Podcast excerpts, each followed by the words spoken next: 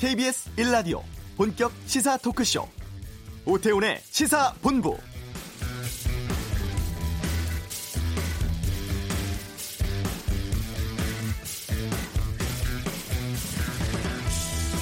북한 매체가 역대 최대 규모의 대남 전단 살포하겠다고 계속 보도하고 있습니다. 마스크 낀 북한 주민들이 가득 쌓여 있는 전단 정리하는 사진을 공개하고 전단 1,200만 장, 풍선 3천여 개 등 구체적 수치를 제시하면서 남한의 깊은 종심, 그러니까 후방 지역까지 전단 살포하겠다고도 했는데요.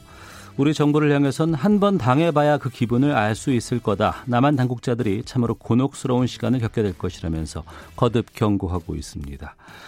북측의 전단 살포 시점이 어, 6.25 전쟁 70주년 앞둔 이번 주 초가 될 가능성이 높아 보인다는 분석도 나오고 있는데요.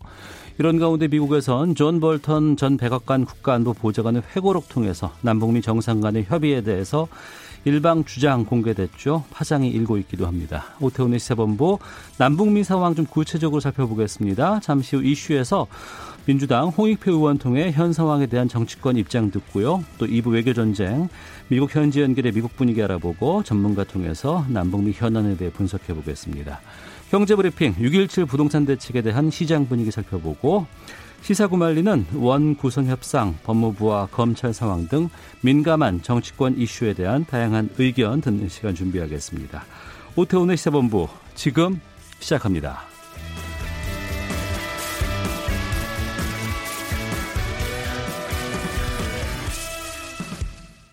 네. 남북 관계 긴장감 계속 높아지고 있고 또 대북 정책을 둘러싼 정치권 공방도 가열되고 있습니다. 통일부 장관 정책 보좌관도 지내셨죠? 민주당의 홍익표 의원 연결해서 현 상황에 대한 입장 듣도록 하겠습니다. 안녕하십니까? 네, 안녕하세요. 반갑습니다. 예. 네. 먼저 북한이 지금 계속해서 연일 담아내고 있고 전단 살포 하겠다고 지금 으름장 내고 있습니다. 네. 이 전단 살포 언제쯤 진행할 것으로 전망하십니까? 먼저. 네, 아마 뭐 그렇게 오래 걸리지는 않을 것 같습니다. 어. 북한 이미 예고된 일이고요. 예. 어, 최근에 북한이 말을 그 자기 자신들이 입장을 발표하면 뭐 빠르면 일주일 이내 그 일을 그 단행하고 있기 때문에 다만 변수가 있다면 그 자연스럽게 이, 그 전단 살포의 특성상 네. 기상 조건일 것 같습니다. 어. 아, 바람과 특히 이번 주 수요일부터 비가 좀 그 우리 이 장마 예상이 지금 되고 있지 않습니까? 예, 예. 그런 것 등을 감안하면 수요일 이전에 하거나 음. 아니면 그 장마 시기를 좀 지나서 하거나 뭐 그런 정도의 기상 조건이 변수가 돼 있지 제 생각엔 그그 그 변수만 뺀다면 굉장히 빠른 시일 내에 그 기상 조건이 맞는다면 그때 빠른 시일 내에 하지 않을까 생각됩니다. 네. 남북한 상황이 좋지 않을 때 이미 이전부터 그 대남 전단 살포한 적이 있잖아요. 과거에 북한이 뭐 이렇게 우리가 남북 합의 이전에 예. 대남 전단을 살포한 적이 있었습니다. 예. 어 그거는 뭐 남과 북이 그 전단 살포라는 거는 이거는 뭐 사실 남북의 문제가 아니라 오랫동안 어 일종의 그 전쟁 지역에 있어서 심리전 차원에서 진행됐었던 건데요. 네. 어, 한반도가 분단되고 난 이후에 50년대, 60년대 서로 간에 어, 체제 선전 차원에서 어, 소위 삐라를 그, 저, 그 서로 간에 어, 보냈었죠. 저도 어렸을 때 기억이 어, 삐라를 주워서 학교에나 경찰서에 제출하면 뭐 연필을 받고 뭐 이러던 음. 기억도 나는데요. 어, 과거의 삐라의 내용들은 자신들의 체제에 대한 우월성, 네. 그리고 상대 지도부에 대한 어떤 뭐 그 공격적인 내용이나 또는 귀순한 사람들의 내용들을 소개하는 등의 어, 정부 차원에서 이루어진 것이 그 과거 대북 전단의 특징이라면 네. 최근에 우리 남쪽 그 우리 한국 사회에서 이제 일부 탈북자 단체에서 이루어진 것은 어, 정부 차원이 이루어진 게 아니라 민간 차원에서 음. 어, 이루어진 것이 좀 특징이고요. 내용들이 조금 과거에 비해서는 좀 더 그 노골적입니다. 최근에 네. 가장 북측이 문제 삼는 거는 최고 지도자와 관련된 부분인데 특히 좀 민망한 거는 우리 그 돌아가신 고 노무현 대통령과 북한의 이설주 씨와의 어떤 뭐 아주 어, 어, 차마 그 담기 어려운 그런 것들을 한 것은 매우 부적절하다고 저는 생각을 합니다. 네. 혹시 전남 전단 살포 과정에서 뭐 물론 풍선을 이용한다는 얘기는 지금 나오고 있습니다만 뭐 드론이라든가 무인기 이런 거 통해서 하다 보면 자칫 군사적인 충돌도 있지 않을까 우려가 되거든요. 어떻게 보십니까? 어, 그렇습니다. 그것은 뭐 당, 당연히 허가받지 않은 접경 지역 특히 어 비무장지대를 중심해서 그 월경을 하는 어, 그, 드론을 통해서 하는 것은, 어, 군사적 적대 행위로 될 수도 있고요. 실제로, 예. 뭐, 이미 미국이 여러 차례 활용한 적도 있지만, 드론이 군사적 무기로 활용되고 있지 않습니까? 예. 일부 테러 단체 그 지도자에 대한, 어, 그 공격이나 이런 또 그, 그 드론을 활용한 공격도 있기 때문에, 당연히, 어, 이것은 그 접경 지역, 특히 이 비무장지대 지역을 중심으로 해서 드론을 날려서 하는 것은 자칫 어, 중대한 적대행위가 될 수 있기 때문에 이건 기구를 날리는 거는 저는 다른 거라고 생각합니다. 네. 어, 전단 살포 말고도 지금 뭐 군사적인 뭐 행동이라든가 군사들을 어디에다가 뭐 개성이라든가 금강산에 배치하겠다 이런 것들 공공연하게 지금 계속해서 지금 얘기해 왔는데 이건 네. 언제쯤 실행에 옮길 거라고 보세요? 어, 아까 제가 말씀드린 것처럼 이 북한이 결정한 내용들이 있지 않습니까? 네. 어, 개성과 금강산 지역에 한 1개연대 규모의 군대를 주둔시키겠다라는 내용, 그 다음에 서해안 지역의 해안포를 어, 개방하겠다는 문제, 그 다음에 대북 전단을 살포하겠다 하는 것들은, 어, 저는 늦어도 뭐, 그 7월 한 초순, 그러니까 7월 뭐 한 10일 이전에는 다 마무리할 것으로 생각을 합니다. 네. 어, 민주당에서 북한의 대남전단 살포 경고에 대해 다시 대화의 장으로 나오라고 촉구하고 또 대북전단 문제 확고히 해결하겠다 이렇게 강조를 했는데 지금 당내에서 좀 이 북한 문제 관련해서 좀 여러 가지 진행하고 있는 대책들이 있습니까? 어, 뭐 지금 현재 그 북한 측과 직접적인 대화는 뭐 그 여당에서 할 수 있는 문제는 아니고 그건 외교안보 당국 정부 차원에서 해야 될 문제이기 때문에요. 네. 다만 어, 관련된 법적인 문제라든지 국내적인 법이나 또는 어, 우리 우리 내부에서의 문제와 관련되는 것은 우리 여당에서 좀 더 책임감 갖고 해야 되지 않나 이런 생각을 갖고 있습니다. 네. 어, 그런 차원에서 어, 대북 전단 살포와 관련된 것은 두 가지 차원으로 접근해야 될 것 같습니다. 하나는 필요하다면 어, 법을 만들어서도 그 막을 수 있도록 하는 것과 함께 이런 그 불필요하게 북을 자극할 수 있는 행동에 대해서는 조금 더 사회적 그, 그 합의를 모아가는 노력이 필요하지 않을까 생각을 합니다. 이미, 어, 그 야당 측에서도 여러 인사들께서 대북 전단 살포가 불필요하게 효과도 없고 사실상 남측 지역에 다 많이 떨어지기 때문에 대부분이요. 네. 효과도 없고 어 북, 북측에게 괜히 명분 그 이 어떤 대남 공격의 명분과 빌미만 제공하기 때문에 어, 필요가 없다 이런 지적을 하신 분들이 있기 때문에 차제의 대북 전단 살포 같은 경우는 사회적 합의를 통해서 중단시키는 것과 함께 어, 관련된 법을 좀 정비하는 노력을 좀 우리가 어, 국회 차원에서 여야가 함께 지혜를 모아야 될 때라고 생각을 합니다. 네. 여야가 함께 지혜를 모아야 할 때라고 말씀해 주셨습니다만 통합당은 좀 생각이 다른 것 같아요. 지금 정부가 북한에 좀 너무 저자세로 일관하고 있다. 또 어, 여당의 대북 정책에 대해서도 비판의 목소리 계속 내고 있는데 거기다가 지금 통합당에서 뭐 한국형 전술핵 배치 논의까지 진행된다고 합니다. 네. 이 통합당의 이 정책에 대해서는 어떤 입장이십니까? 아, 몇 가지 이제 문제가 됐는데요. 하나는 뭐 그 저는 대북 정책에 대해서 야당도 그 건전한 비판을 하고 의견을 낼 수 있는 것은 당연한 권리라고 생각을 합니다. 네. 그러나 그 비판의 방점이 어떤 이 대안이나 또는 그 건전한 어떤 우리 사회 미래를 위해서 열어가는 것보다는 그 전형적인 과거의 그 어떤 색깔론적 방식, 뭐 예를 들면 불종, 굴욕, 친북, 반미 이런 키워드를 중심으로 그 정치 공세라는 것은 어 미래지향적이도 않고 문제 현재 문제를 해결하는 것도 아니다 이렇게 생각을 합니다. 어 좀 더 내용을 갖고 어 진지하게 그 대화를 해왔으면 좋겠다 이런 생각이 있고요. 예. 한국형 전술핵 문제에 대해서는 정말 이것은 군사 전략적으로도 정치 그다음에 국제 정치하고도 어, 현실에 대해서 전혀 이해하지 못하고 있는 것 아닌가 생각을 합니다. 제가 이렇게 말씀드린 이유는 예. 어, 일단 우리가 그 스스로 전 핵을 보기야 보유하려고 한다는 것은 미국과 중국이 당연히 그 북한이 핵을 가져서 어 미국과 중국이나 국제사회가 제재하는 게 아니거든요. 어, NPT 체제를 위반하기 때문에 국제사회 제재인데 우리가 음. 과연 국제사회 제재를 견, 견, 받는다면 얼마나 견딜 수 있는가라는 문제가 있고요.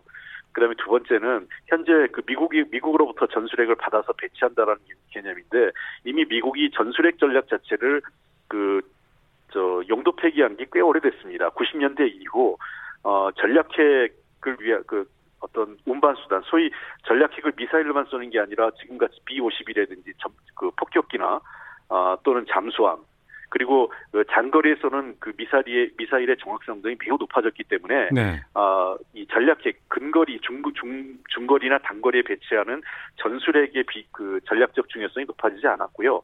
특히 자칫 전술핵이 어, 테러 그 테러 집단에 의해서 포획될 가능성이 있기 때문에 90년대 중반 이후에 미국이 전술핵을 대거 회수하거나 어, 폐기하는 수준에 들어가 있습니다. 그럼 미국의 핵 정책에 대한 이해가 없는 상태에서 자꾸 한국형 전술핵 그 도입을 얘기하는 것은 미국의 핵 정책, 그다음에 국제사회에서의 핵에 대한 이해를 핵, 핵 정책에 대한 그다음에 변화에 대한 이해가 전혀 없는 주장이라고 생각합니다. 네. 어, 더불어민주당 홍익표 의원과 함께 말씀 나누고 있는데요. 그 홍 의원께서 뭐 통일 전문가시기도 합니다. 지금 이번 상황 때문에 그 김현철 통일부 장관이 사의를 했고 또 문재인 대통령이 이 사의에 대해서 재가를 했습니다. 그 후임 장관 후보에 홍 의원님 이름도 지금 오르내리고 있더라고요. 아, 아닙니다. 뭐 저로서는 제가 감당하기엔 좀그 어려운 자리고요. 저는 국회의원으로서 그 계속 관련된 정책을 그 의정 활동을 통해서 지원하는 게 제가 해야 될 몫이라고 저는 생각을 합니다. 네. 그러니까 지금 거론되고 있는 예. 하마평에 언론이 다루고 있는 인물들을 보면 임종석 전 비서실장 또 이인영 네. 뭐 의원 아니면 홍익표 의원 이런 정치인들 이름이 계속 거론되고 있어요. 이건 왜 그렇다고 보십니까? 뭐, 뭐 언론에서 분석한 것처럼 그 조명균 장관이 관료 출신이고 네. 그다음에 김현철 전 장관이 그 학자 출신이기 때문에 이번에는 뭔가 상황을 돌파하고 어, 그 여, 그 정치적 그 어떤 힘을 결정을 좀 밀어붙일 수 있는 어, 추진력을 가지기 위해서는 정치인 출신이 필요하지 않느냐 이런 차원에서 아마 거론되는 것 같습니다. 근데 뭐 특정인을 놓고 얘기하기보다는 네. 그 통일부 장관의 어떤 위상과 역할을 볼 때에는 뭐 지금 많이 언론에서 나오는 것처럼 단순히 그 대북 정책의 컨트롤 타 역할로서의 그 통일부 장관의 역할과 위상을 조금 바꿔주는 그 제도적 개선이 필요한 것 같고요. 예. 를 들면 과거 2004년도 정동영 장관 노무현 정부 시절의 정동영 장관처럼 어, NSC의 상임위원장으로서 실질적으로 컨트롤타 역할을 할 수 있게 제도적으로 뒷받침해 준다거나 하는 게 필요한 것 같고요. 세 번, 두 번째는 통일부 장관이 갖고 있는 이 정무적 그 판단인데 통일부 장관의 그 말은 어, 청중이 세, 세 군데입니다. 네. 하나는 우리 국내 국민들이고요. 여야 정치권을 포함해서 국내 뭐 국내가 있고 두 번째는 어, 미국을 비롯한 국제사회 그리고 어. 세 번째는 북한까지 있습니다. 예. 그래서 통, 통일부 장관의 말을 굉장히 신중해야 되는 것은 이 세 명의 각각 이해관계가 다른 어, 그 청중이 있기 때문에 음. 이, 저, 이세 사람의 입장을 고, 려한 어, 이 입장이 발표가 돼야 된다는 거죠. 그래서 그리고 또 세, 세 사람의 입장을 녹일 수 있는 것들이 풀어져야 되는 거고요. 예. 그 다음에 세 번째 통일부 장관의 역할이 가장 중요한 것은, 어, 이, 우리 정부에는 국방부와 외교부, 통일부, 국정원 등등 각자의 역할과 위, 이, 저 입장이 좀 다릅니다. 네. 그 과정을 좀 더 조율해낼 수 있는 정무적 감각과 어, 판단력이 통일부 장관에게 필요하다는 측면에서 아마 어, 정치권 출신의 좀 더 역량 있는 정치인을 요구하는 것 같은데 어, 뭐 지금 뭐 어떤 분이 될지 그거는 모르겠지만은 그꼭 정치인이 아니라 하더라도 밖에서도 그런 분이 계시기 때문에 네. 인사권자인 대통령께서 잘 판단하실 것으로 보고 있습니다. 알겠습니다. 국회 상황도 좀 여쭤보도록 하겠습니다. 어, 지금 주호영 원내대표 아직까지 복귀하지 않고 있습니다. 민주당은 뭐 이번 주에 마무리를 하겠다는 방침입니까? 어떻습니까? 글쎄요, 아직 뭐 원내대표나 당 지도부에서 확실한 입장을 정한 건 아니지만 더 이상 시간을 끌기엔 저희들도 어렵지 않느냐. 왜냐하면 단순히 저희 이번 21대 국회를 시작하면서 구태와 끈, 그, 어, 구태스러운 모습을 끊어내자고 했는데, 구태스러운 모습이 바로 이렇게 여야가 정쟁하면서 아무것도 일하지 않고 시간 보내는 거거든요. 네. 어, 저는 제 개인적인 판단입니다. 아직 뭐 당에서 저 어떤 입장이 정한 건 아니기 때문에. 예, 예. 어, 첫째는 뭐 과감하게 야, 그 야당과 협의해서 합의를 해 끌어내거나, 그것이 아닌다면 이미 야당 쪽에서 얘기하는 것처럼 여덟 개 상임위원장을 다 가져가서 책임과 뭐 책임을 지라 하는 건데 저는 그것도 우리가 선택할 수 있다고 생각을 합니다. 어. 뭐 그것이 독주가 아니라 예. 어, 책임 정치라는 측면에서 어, 그렇다면 무한 책임을 지고 어, 국정 운영에 그 이 속도를 내고 그 국민을 위해서 정 그 일을 하는 것이 또 여당의 책임이기 때문에 어 저는 제일 잘못된 게 결정 못하고 자꾸 시간을 끄는 거기 때문에 어. 어 우리 더불어민주당도 빠른 시일 내에 결정하고 어그 국회를 정상화하는 게 좀 필요하다고 생각합니다. 주호영 원내대표가 뭐 이번 주에 복귀하겠다는 뭐 보도들은 나오고 있어요. 단 조건이 18개 상임위 다 가, 가져가라. 네. 그래서 우리는 복귀하겠다라고 하는데 그러면 18개 상임위를 다 민주당이 가져야 한다고 보시는 거네요. 어, 저는 뭐 불가피하게 지금 저쪽은 법사위원장을 내놓지 않으면 아니면 다 가져가라 두 가지거든요. 예, 예. 그럼 저희 입장에서는 법사위원장을 내놓거나 아니면 18개를 다 가져오거나 두 가지밖에 없기 때문에 어. 저는 어떠한 경우는 정치라는 것은 선택 그 좋은 선택과 나쁜 선택이 있다고 생각하지 않습니다. 네. 그 선택을 좋은 결과로 이어가느냐 못 가느냐가 정치력이라고 생각을 하거든요. 네. 그런 측면에서 법사위원장을 내주는 선택을 우리가 하긴 어렵다면 결국은 그 여덟 개 상임위원장 차라리 다 가져와서 우리가 그에 따른 책임 있는 정치를 하고 어 그 결과에 대해서 국민께 심판받는 것이 차라리 책임 있는 자세지 이루저도 아니게 시간을 끄는 게 더 무책임하다고 생각합니다. 네. 미래통합당 태영호 의원이 교섭단체 의사와 무관하게 국회의장이 상임위원을 선정할 수 없도록 하는 국회법 일부 개정안 발의했다고 합니다. 이 상황은 네. 어떻게 보고 계세요? 어, 그것은 뭐 저는 뭐 반대하진 않겠는데요. 네. 그 이전에 그 시간이 되면 그 상이 어떤 상임위를 할 건지를 교수단체가 제출해야 되는 음. 그 법을 지키는 게 우선이라고 생각합니다. 지금 국회의장께서 예를 들면 뭐 의사를 물어보지도 않고 그 강제로 배정한 게 아니라 네. 국회를 정상화하려면 의원들을 상임위에 배치를 해야 되는데 예. 지금 미래통합당에서 그 상임위원 배치를 그 지연시키고 고의를 지연시키고 있는 거 아니겠습니까? 네. 그러면서 국회를 그 파행시키고 있는 건데 그 부분에 대해서 그러면 그 태영호 의원이 법안을 발의할 때 지금 그 제출하지 않을 경우에는 그에 따른 뭔가 벌칙 규정이나 강제 규정이 있어야죠. 네. 그렇지 않고 국회의장에게만 책임을 묻는 것은 본인들의 잘못을 인정하지 않는 거라고 생각을 합니다. 네. 어, 남북 뭐 상황도 그렇고 또 3차 추경도 그렇고 좀 국회에서 긴급하게 해야 될 일은 상당히 좀 많습니다. 하지만 지금 원 구성 협상에 진전이 없는 상황인데 지금 3차 추경안에 대해서 문재인 대통령은 6월 통과가 무산돼서는 안 된다라고 얘기했거든요. 언제쯤 가능할 수 있을까요? 그러면 이건? 어, 글쎄 지금 6월 통과가 그게 만만치가 않습니다. 네. 어, 사실 6월 통과를 위해서는 지난주에 원구성을 마무리하고 네. 추경 심사를 논의를 시작했어야 되거든요. 네. 어, 이렇게 되면 불가피하게 지금 7월로 넘어갈 가능성이 높은데 이에 대해서는 어, 정부 여당의 그 책임이 있다 저 생각을 합니다 개인적으로. 어. 어 우리 원내 지도부가 어, 저는 지난주를 원구성을 관련된 문제를 지난주를 넘기지 말았어야 되는데, 예. 어, 국회의장과 우리 원내 지도부가 지난주를 넘기면서, 어, 이 추경, 국민을 위한 추경, 3차 추경조차도, 어, 시간이 지연될 수밖에 없게 된 거에 대해서는 매우 송구스럽고 이것은 잘못됐다고 생각을 합니다. 그래서, 어, 최대한 빠른 시일 내에 늦어도 7월 초순 이전까지는 마무리할 수 있도록, 어, 이제는 그 원구성 문제를 그 결단해야 될 시기다, 시기가 아닌가 생각을 합니다. 네. 그러니까 앞서서 말씀하셨기 때문에 이 질문을 드려야 될 것 같은데 원구성 협상 마무리해서 만약에 어, 지금 뭐 합의가 이루어지지 않고 18개 상임위를 다 민주당이 가져가게 된다 그러면 글쎄요 여야 간에 상당히 좀 경색 국면이 좀 오래 갈 것 같고 뭐 추경 문제라든가 남북 문제 같은 것들이 좀 잘 풀리지 않을까라는 걱정이 되기도 합니다. 거기에 대한 보관들도 좀 준비가 될까요? 어, 그 부분을 풀어가는 게 이후의 정치적인 노력이라고 생각을 합니다. 네. 어, 저는 뭐 결국은 현재로서는 여러 차례 협상에 우리가 그 안을 냈고 그 협상의 조, 그 조건의 문턱을 낮춰왔음에도 불구하고 그것을 다 어, 일방적으로 걷어찼고 조영 원내대표께서 지방으로 잠적하면서 협상 자체가 지금 공적 그 이루어질 수 없는 상황이 초래됐었거든요. 네. 그러면 이렇게 그 무한정 목립을 이고 그 국회 파행을 하는 것을 그대로 방치할 거냐? 저는 그것이 20대 국회의 또 재판이라고 생각을 합니다. 어. 20대 국회를 경험한 입장에서 21대 국회가 또다시 그런 형태로 가는 것은 저도 그 참을 수 없고 국민들께서 참지 않을 것으로 생각합니다. 네. 공수처도 이제 7월 출범 앞두고 있지 않습니까? 네. 이 부분도 상당히 큰 걸림돌이 되지 않을까 싶은데 끝으로 좀 통합당에게 뭐 한 말씀 그, 해주신다면요. 제가 그렇게 말씀드리고 싶어요. 예. 법사위원장을 가져야만 야당이 견제 역할을 할 수 있다라는 것은 정말 그건 환상이고 잘못된 판단이라고 생각을 합니다.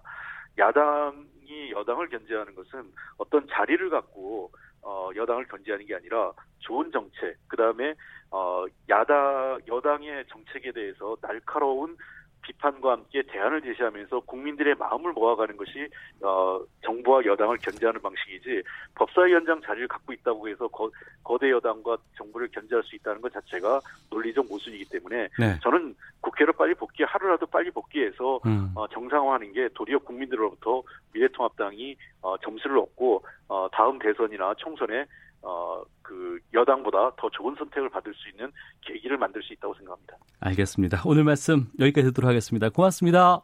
네, 감사합니다. 네, 지금까지 더불어민주당의 홍익표 의원과 함께 말씀 나눴습니다. 청취자 3991번 쓰시는 분께서 국민들이 민주당에 표를 준 이유는 일하는 국회가 되기를 바라는 마음입니다. 라는 의견 보내주셨고 슈퍼스타님은 민주당의 모든 상임위 가져가도 3차 추경 민주당 단독으로 할 수는 없을 겁니다. 라는 입장도 보내주셨습니다. 자, 이 시각 교통 상황 확인하고 헤드라인 뉴스 듣고 오겠습니다. 먼저 교통정보센터 공인혜 리포터입니다. 네, 이 시각 교통정보입니다. 더워도 너무 더운 날씨인데요. 이런 더위는 안전운행과도 직결됩니다. 집중력 흐트러지지 않도록 주의하셔야겠고요. 졸음 운전도 조심하시기 바랍니다. 현재 서울 시내는 내부 순환도로 성수대교 방향 홍제 램프 부근 3차로에서 추돌 사고 처리하고 있어서 정체가 되고 있고요. 강변북로 구리 쪽 성산대교와 양화대교 사이 1차로도 사고로 막혀 있어 밀립니다. 이후 원효대교에서 반포대교 쪽으로 정체고요. 더 가서도 구리 쪽은 청담대교로 진입하는 램프 구간인데요. 2차로에서 승용차 관련 추돌 사고 발생해 성수대교부터 막히고 있습니다. 고속도로는 서울 양양고속도로 양양 쪽 서양양 부근에 사고가 발생하면서 1차로에서 승용차 사고 처리하고 있습니다. 1km 정체가 되고 있습니다. 영동고속도로 강릉 쪽은 이천 부근 3, 4차로 막고 작업을 하고 있는데요. 4km 구간 지나시기 어렵습니다. KBS 교통정보센터였습니다.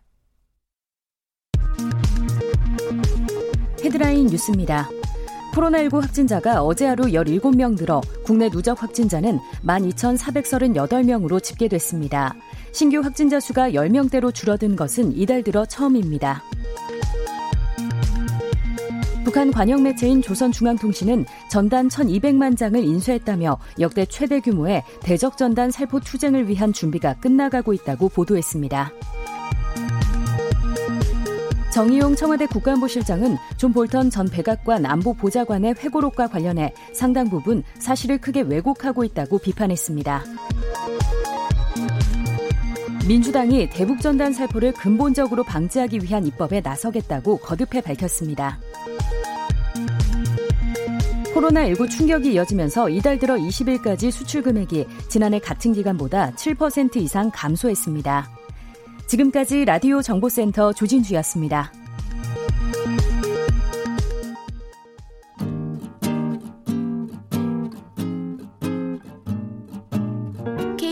1라디오 오태훈의 시사본부 여러분의 참여로 더욱 풍성해집니다. 방송에 참여하고 싶으신 분은 문자 9730번으로 의견 보내주세요. 짧은 문자는 50원, 긴 문자는 100원의 정보 이용료가 붙습니다. 애플리케이션 콩과 마이케이는 무료고요. 시사본부는 팟캐스트와 콩, KBS 홈페이지를 통해 언제나 다시 들으실 수 있습니다. 많은 참여 부탁드려요.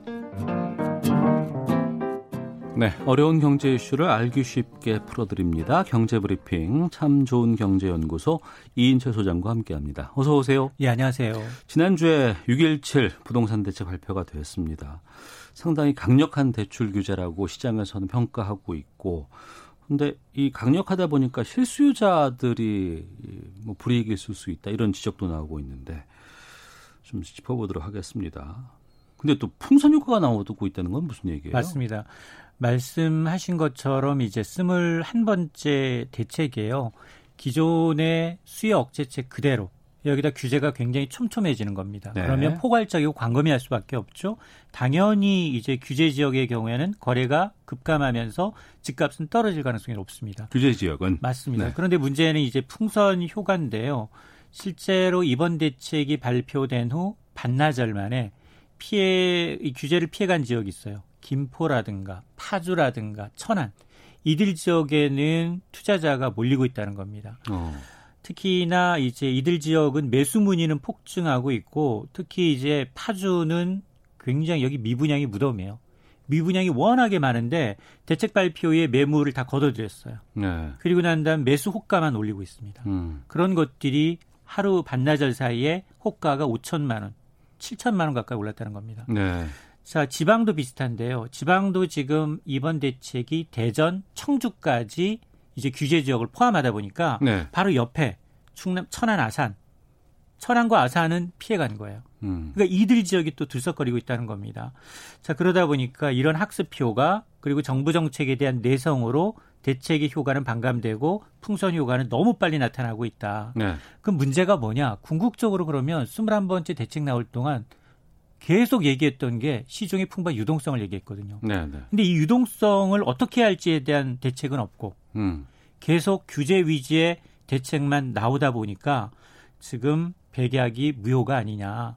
이 유동성을 어떻게 좀 자연스럽게 투자나 소비로 연결돼 있는 대책이 좀 선행돼야 되는 게 아니냐 이런 지적이 나오는 겁니다. 네. 근데 규제 강도 높은 규제를 하다 보니까 그러니까 집을 정작 그 사고 싶은 사람들 무주택자들이 집을 사기가 힘들다는 얘기가 나오는데 여기에 대한 뭐 여러 가지 보완책들은 나오고 있다면서요. 맞습니다. 사실은 이번 대책의 정부의 확신한 시그널이 뭐냐? 실수요자도 어. 거주 목적 이외에는 안 된다는 겁니다. 예, 예. 이건 실수요가 아니고 가수요로 보는 거죠. 음. 그래서 전세 대출을 좀 차단했어요. 그러다 보니까 실수요자들 사실 실거주자를 한정한 데 대해서 대출받아 집 사면 반드시 6개월 이내 또 입주해야 되는 조건까지 예. 더 강해졌습니다. 그러다 보니까 서울 아파트 평균 가격, 평균 중위 가격이 9억 원을 넘어섰고요. 전세값은 5억 원에 육박합니다. 근데 이 돈을 정말 현금 갖고 있는 서민들은 없거든요. 그러다 보면 우리 그동안은 대부분 목돈 없을 때 전세 끼고 매입했다가 나중에 돈 모아서 입주할 때 갚는 그런 게 차단된 거죠. 음. 왜냐하면 6개월 이내 반드시 실수요자는 전입을 해야 전입 신고를 해야 되니까. 네. 자 그러다 보니까 이 특히 이제 다음 달 중순부터는 그 가격도 투기 과열 지분에 투기 지금 이 전 그 규제는 가장 약한 게 이제 이 대상 지역 이 규제 대상 지역이 있고 그다음에 또 하나가 조정 대상 지역이 있고 그 위에 투기 과열 지구가 있고 가장 큰 게 투기 지역이거든요. 네. 근데 이번 대책은 이 조정 대상 지역을 25곳 확대했어요. 69곳으로. 그리고 바로 위에 있는 투기 과열 지구가 17곳 늘어나서 어 지금 48곳인데 투기 과열 지구 서울은 전역이 다 투기 과열 지구입니다. 서울에서는 3억 원이 넘는 아파트를 사고 팔 때 이제 전세 다른 집 전세 살면 대출이 제한이 돼요. 전세 보증을 안 해줍니다. 네. 그렇기 때문에 아, 이러다 보니까 실질적으로 이제 서민들이 내 집 마련이 더 어려워졌다라는 겁니다. 그래서 지금 이런 논란이 제기되니까 정, 정부는 자 그러면 어, 실수요자가 매입 후 반드시 6개월 이내 전입해야 된다라는 건 세대 세입자가 임대차 기가 남아 있는 기간 동안은 음. 좀 허용을 해주겠다. 네. 그리고 실수요 같은 경우는 뭐 직장을 이동했다거나 자녀 교육 때문에 부모 봉양 등으로 실수요자의 경우에는 이 전세 대출 제한을 조금 예외적으로 허용하겠다. 뭐 이런 것들이 이제 포함이 돼 있습니다. 네. 서울 시내 아파트가 워낙에 좀 이 중점적으로 규제 대상이 되다 보니까 근데 이제 아파트 말고 주택, 빌라 여기는 좀 예외가 있지 않습니까? 맞습니다. 지금 서울은 25개구 전역이 이제 투기 과열 지구다 보니까 3억 원을 초과하는 주택을 구입하게 되면 전세 대출이 제한이 됩니다. 그런데 실제로 서울에 있는 집값을 보게 되면 3억 원 이하의 집은 3% 음. 정도예요. 그래서 이 역시 논란이 되니까 정부가 자 그러면 이 서울에는 3억 원 초과는 아파트만 대상으로 이제 전세 대출 규제를 하겠다는 겁니까? 일반 연립이나 다세대 빌라, 주택 같은 거. 이 경우에는 제외하겠다라는 건데요. 이는 이제 중저가 주택을 찾는 실수요자까지 규제한다라는 이제 비판 여론에 정부가 한 발 물러선 모습을 보이고 있는데 그런데 이 전세 대출을 활용한 갭 투자라는 게 아파트가 아닌 이제 주택에는 잘 이용되지 않고 있다라는 것도 반영을 했습니다. 음. 그러면 왜 갑자기 그동안은 9억 원을 고가 주택으로 삼더니 갑자기 3억 원으로 뚝 내려왔느냐? 네. 이런 질문이 나오니까 정부는 뭐라고 얘기하느냐? 3억 원 기준은 전국 아파트 평균 가격을 반영하는 것이다. 음. 다만 이제 시가 9억 원 초과하는 주택 보유자에 대해서 전세 대출을 제한하는 거, 또 전세 받은 이후에 9억 원은 넘는 주택을 사면 바로 대출이 회수되는 거는 12, 16 대책에 따라서 그대로 유지가 된다라고 밝히고 있습니다. 네. 오래된 아파트에도 상당히 많은 금액들이 투자가 되더라고요. 맞습니다. 그 재건축 이것도 좀 규제를 상당히 좀 강화했죠. 맞습니다. 지금 요번에 나온 게 이제 잠실 잠실 이제 각종 복합 개발로 여기를 토지 거래 허가 구역으로 했어요. 23일부터 18제곱미터가 넘는 이 대지 면적 초과하는 주택을 거래할 때는 구청장 허가를 맡아야 됩니다. 그러다 보니까 사실 재건축 규제도 아, 굉장히 강화됐어요. 첫 번째 안전진단이 강화됩니다. 네. 안전진단이 좀 허수다라는 가, 강화가 되고 또 하나는 바로 가장 큰 논란이 됐던 게 뭐냐? 2년 실거주하라는 거예요. 네. 2년 실거주가 아닌 거는 이거는 투기로 보겠다. 음. 그리고 또 하반기 시행 예정인 재건축 초과익 환수제가 되는데 이번에 이제 실거주 2년이 논란이 되는 이유는 뭐냐? 그동안 대부분 이제 재건축 갖고 계신 분들은 임대사업자들이거든요. 임대사업자? 네. 아. 임대사업자의 경우에는 4년에서 8년 동안 입주 불가능합니다. 예. 그거는 입주를 반드시 세입자한테 주도록 정부하고 아. 허, 가를 받았기 때문에 만약 이거 들어가서 살려고 그러면 세입자를 내쫓아야 돼요. 예, 예. 그러다 보니까 그러면 임대 등록 취소됐죠. 어. 실거주 2년 채우지 못하면 현금 청산됩니다. 그러다 보니까 과태료 묻어야 되죠. 공제받은 금액 세금 환불해야죠. 이것 때문에 논란이 생긴 거고 또 하나는 이제 재건축 초과이익 환수제도 일단은 이제 시행이 되는데 이러다 보니까 강남권에 거의 한 뭐 수도권 한 100여 개 단지 8만여 가구가 이 영향권에 들어갑니다. 다만 이번 재건축 규제라는 건 조합이 새로 설립되는 것부터 적용이 됩니다. 네. 중요한 건 그러니까 정작 내 집 마련을 하기 위한 분들, 정말 집 사야 되는 분들, 실수요자 이런 분들은 집을 좀 원활하게 살 수 있게끔 하는 게 중요한 것 같고, 맞습니다. 그리고 투기 수요 상당히 좀 억제를 좀 해야 되는 게 바람직할 것 같은데 좀 추가적인 보완책 같은 것들이 또 나올까요? 맞습니다. 어제 김상조 정, 어, 청와대 정책실장이 6.17 대책 논란에 대해서 입을 열었습니다. 어, 대책 이후에 무주택자들의 문턱이 높아졌다라는 지적에 대해서 국토교통부 차원에서 보완 대책을 검토 중이다라는 거고요. 그럼 어떤 것들이 보완책이 거론되고 있느냐? 우선 투기과열지구 내에서 3억 원을 넘는 아파트를 사게 되면 전세자금 대출을 회수하는데 이 예외 조항, 정말 실수요자들의 피해를 좀 구제하는 방안, 최소화하는 방안을 마련할 어, 가능성이 높아졌고 또 하나는 앞서서 이제 재건축 2년 실거주 이슈가 네. 이게, 이게 임대주택 사업자를 굉장히 정부가 유도했는데 이게 좀 규제끼리 상충되는 부분이거든요. 그러다 보니까 최장 8년 동안은 임대 기간 중에는 실거주가 사실상 불가능한데 아니면은 계약을 깨거나 아니면 세입자를 내보내거나 이래야 하는 상황이기 때문에 정부는 과연 이 수도권 재건축 단지 가운데 소유주 가운데 임대 사업자가 몇 명인지 그리고 의무 임대 기간이 얼마나 남았는지 이 실태 파악을 해서 구제 방안을 마련하겠다라는 거고 또 하나가 이제 풍선 효과 차단을 위해서 사실은 규제 발표에 앞서서 뭐 김포 파주가 풍선 효과로 호가가 올라갔다라고 했잖아요. 네네. 네. 그러다 보니까 시장 불안이 지속이 되면 추가 규제를 검토하겠다라고 밝힌 만큼 이런 상황을 얼마나 이제 더 보완할 수 있는지에 대한 아, 보완책이 마련될 것 같고 다만 이제 김상조 실장은 이번 6.17 대책으로 모든 정책 수단이 소진된 거 아니고 음. 현 정부 들어서 이제 부동산 시장을 안정시키기 위해서는 모든 정책 수단을 동원할 거기 때문에 추가적인 이 보완 대책 이외의 대책도 마련하고 있다라는 걸 시사했습니다. 네. 앞서서 그 유동성이 너무 풍부하다라고 얘기해 주셨잖아요. 예. 그리고 유동성을 좀 막을 수 있는 이런 대책들이 나왔으면 좋겠다라고 하셨는데 예. 이 코로나19로 이렇게 어려운 상황에서도 그렇게 시중에 돈이 많아요? 시중에 네. 3% 특판 예금만 해도 불티나게 돈이 몰립니다.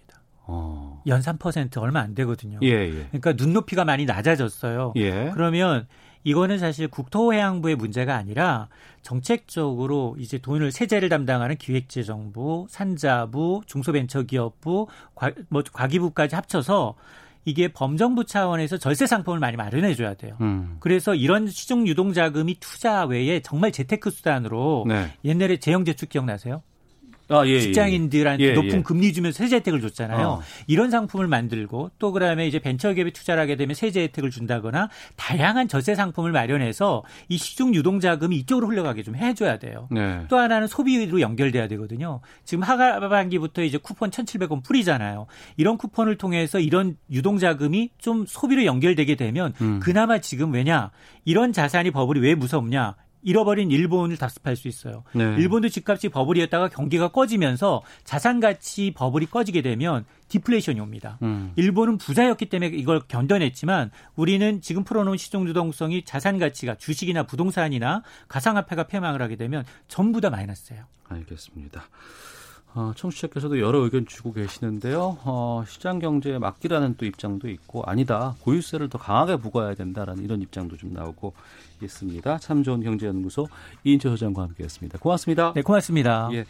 잠시 후 2부에서는 이 볼턴 회고록에 대한 미국 현지 반응, 또 이도훈 본부장의 방미 성과 전망해보는 시간 갖도록 하겠습니다. 시사 구말리도 준비되어 있습니다. 2부에서 뵙겠습니다.